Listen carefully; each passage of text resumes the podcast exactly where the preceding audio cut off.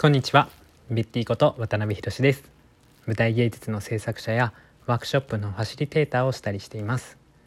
この番組では僕の関わっている小劇場の舞台のことやワークショップのこと演劇と教育にまつわることなどを話していきます。今日はもう京都でも20度ですよね。20度最高気温。週末もう少し高くなるみたいでもう一気にねなんかあの日中は高くて、まあ、夜はねまだ朝晩ちょっと冷えますけど手袋とか僕してますからねまだ普通に。あの朝晩とかねしてますけども。いやもう結構気候の差がね三寒四温。まあすごい春らしくなってきてるなという感じですね。はい、えー、今日はですね、えー、ワークショップの場にも関係するんですけれども怒ることには意味がないなっていう話をしようと思います。まあ、これ僕のうん性質というかタイプの話ではあるんですけれども周りの人からね本当に怒ったりとかしないよねって言われることが多くて自分でも怒ったりあんまりしない方やろうなとは思ってるんですけどあのそれはすごい理不尽なこととかされたらねそういう気持ちとかも出てくるとは思うんですけど基本的にはほぼ怒ったりするっていうのがなくて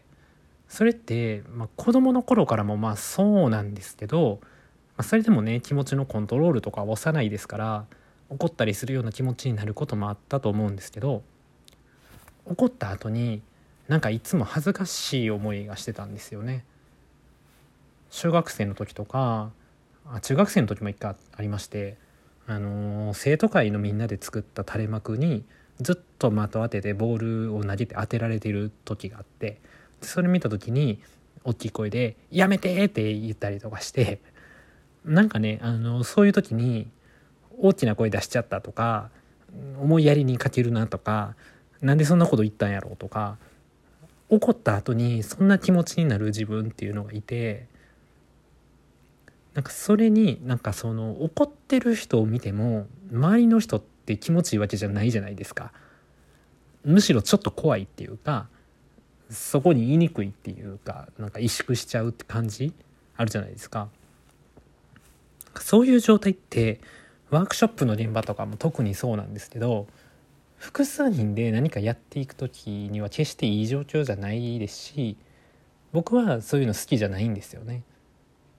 たまにあの先生とかにすごい怒られた後でチーンってなってるクラスとかに入るとかね目撃したりとかもあるんですけど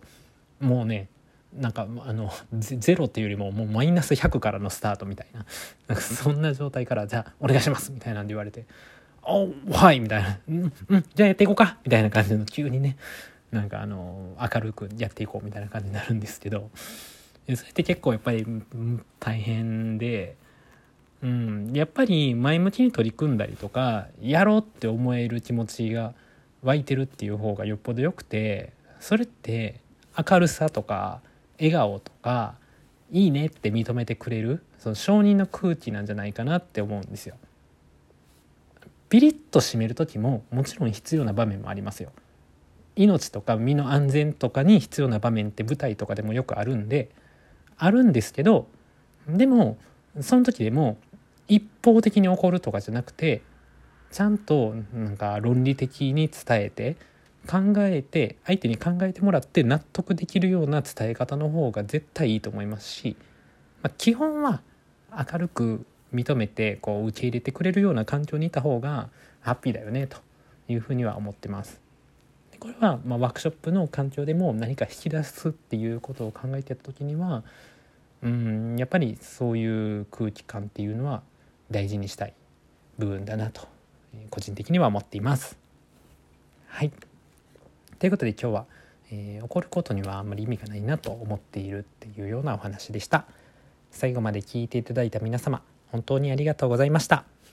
ではまた